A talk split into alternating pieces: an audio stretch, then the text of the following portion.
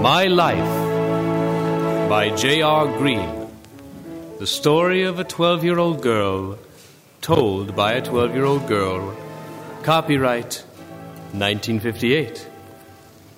California, here I come.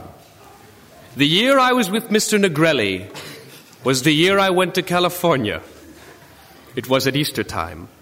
I guess a child always has a desire to go to California to see the movie stars. It had always been a dream to me, but this dream was about to become a reality. It all started one day when my father decided he could get away for Easter. My mother and father were debating about where to go. "Why don't we go to California?" I said.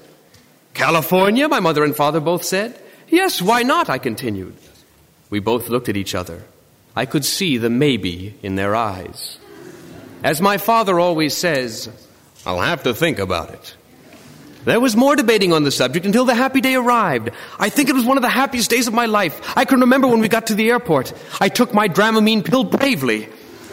And after much confusion between comics and candy, my parents and I were finally on the plane. Oh, it was a wonderful ride, just sailing along on the air. It was the first time I'd ever been on a plane, so I was quite excited. When we arrived at the Los Angeles airport, Irene and Jean Mazer, good friends of my parents, were waiting for us. We got in their car, and then we were off to the Beverly Hilton Hotel in Beverly Hills. The room was beautiful. The two sofas changed to beds, and we had a beautiful terrace overlooking the swimming pool. I went swimming in the pool one morning, and my parents were watching, looking down at me from the terrace. When I dived off the board, my mother almost fainted because it looked so dangerous from where she saw it. A few days later, I went to Disneyland with my mother and the Mazer's daughter, Debbie. Debbie was four and quite a devil. Somehow I had a way with her, so we always got along very well. When we arrived at Disneyland, a beautiful sight was set before my eyes. I could see the castle in Fantasyland and the rocket in Tomorrowland. We bought our tickets and went inside.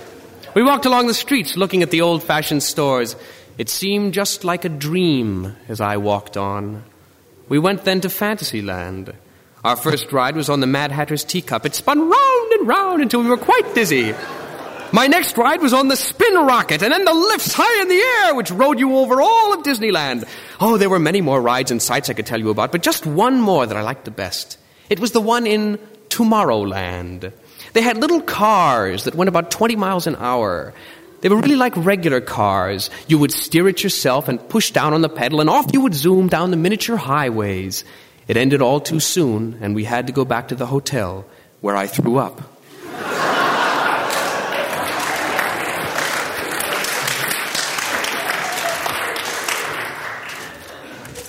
Sorry. While in Los Angeles, we went to Romanoff's, a restaurant for lunch, where all the movie stars go. Sitting in the next booth to me was Gary Cooper, a well-known star who usually plays in cowboy pictures.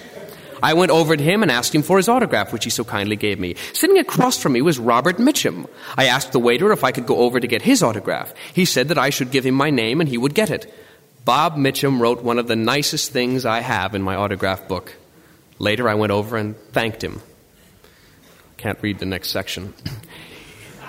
In the Las Vegas airport, there were a number of movie stars. I got Charles Ferrell's autograph.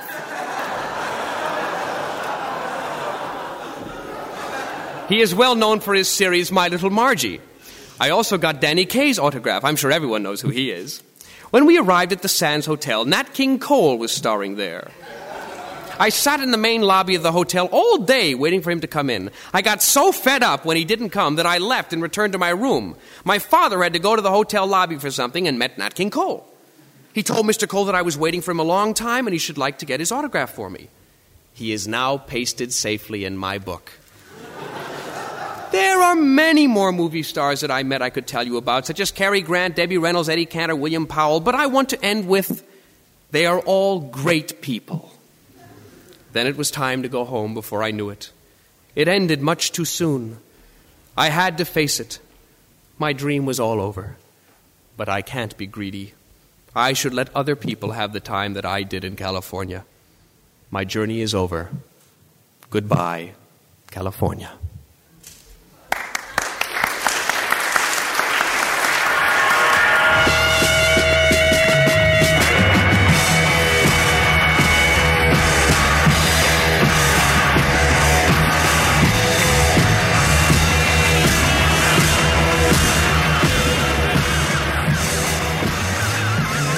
Ladies and gentlemen, ladies and gentlemen, the Firesign Theatre Special Studies Program in your honor is proud to present, for your edification, the downright awe-inspiring, never-before-witnessed historical tragedy, Thanksgiving, or Pass the Indian, Please.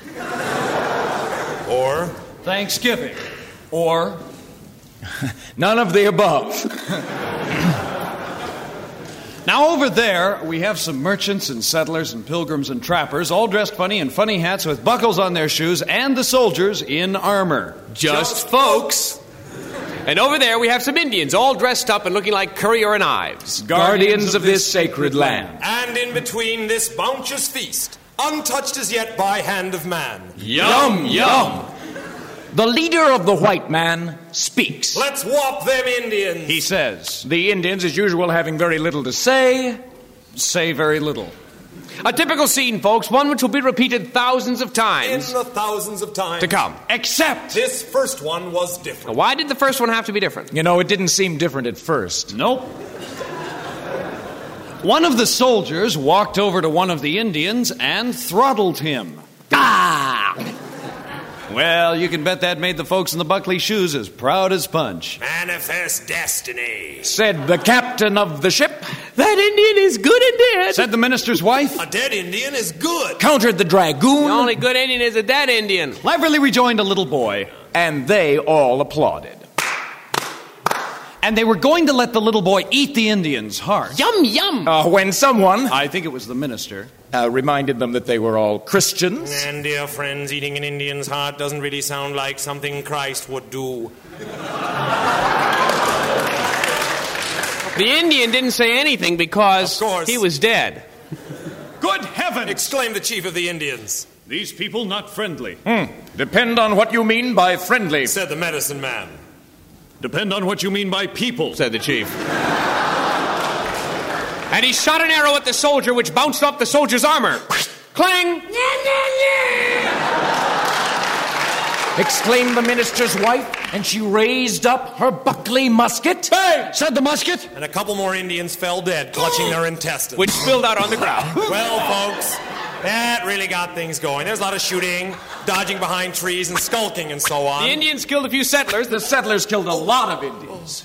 And the feast was still untouched. And it looked as if democracy was to be made safe for America. When, all of a sudden, a very strange and unprecedented thing happened. Now, what happened was... And this is going to sound pretty strange, folks. What happened was... All the white people turned into black people. Zap! Like that. All the white people turned into black people. Now, you may think this amazed and befuddled the Indians. Hmm. Not so. All the Indians turned into Chinese. Boom. This was quite a turn of events. I'm black all over, cried Goody Proctor. So they burned her for a witch. Oh, oh we all filled our bed about it thereafter. When we realized that we was all black, too. Meanwhile, over on the other side of the table... Things weren't exactly crystal clear either. I'm yellow all over, cried the chief. Thousand loons sit down in lagoon. Still great chief does not come, said the medicine man. To which the chief replied... Far out. Well then, folks, a funny thing happened. All the settlers took off their buckles, and they started dancing and decorating each other. And the Indians contemplated a lot. And after a while, someone... I think it was the minister. Said... What about this war we was having? Hear, hear! Shouted the rest of the blacks. What was we fighting about? I think we were going to take their land. Said someone... Unthinkable! Said the blacks. And besides... Said someone else. What do you mean, their land? Ah, you see, having turned black and taken off their buckles, they now understood the principle of guardianship as opposed to ownership of the land. Oh. Well, after a while, the yellow people and the black people got together socially. Oh, uh, hi there, lady. Oh, hi. Oh, yeah. A little uh, hanky-panky took place among the younger folk. And everything got sort of blended together. And one day, they all looked around and there was... Nothing but... Indians. That's right, folks. Nothing but Indians. You see, here comes the punchline. The definition of an Indian is... A white man who becomes a black man with some yellow added in. Now, some may say that's an oversimplification. Uh, that's an oversimplification.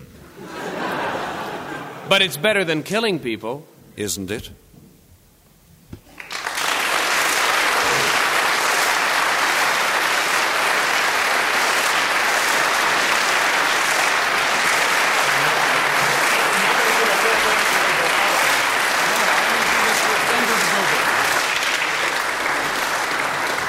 And this is, and has been, and will continue to be the Firesign Theatre Radio Hour Hour. This, the East Coast edition, soon to go out to the West Coast. And this show was brought to you in cooperation with Major Matt Mattson, Moon Mission, A Big Little Book.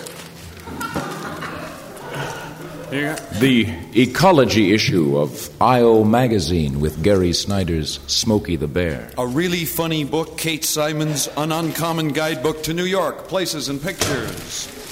Wildlife in America, a book you should get into, too, by the Peter Matheson. Cher- and the Sexual uh, Seduction uh, Series. Uh, Cherokee Legends and the Trail of Tears, adapted by Thomas Brown.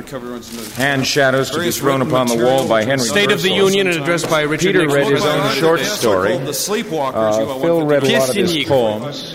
There was a lot going on in this wonderful church. This church. Thank you, church. Thank you, Jesus. Thank you, W B A I. Thank you, New York. Thank you, church. God bless you. Here it comes from the sea. Here it comes, the voice of Pacifica. Shining, it's gonna be all right. Like a great shaft of light. I can hear it coming. Let it come. Let it come down. Let it all come. Yes. Thank you, Peter Stuyvesant. Спасибо большое. Спасибо, Бог. Спасибо, капитализм.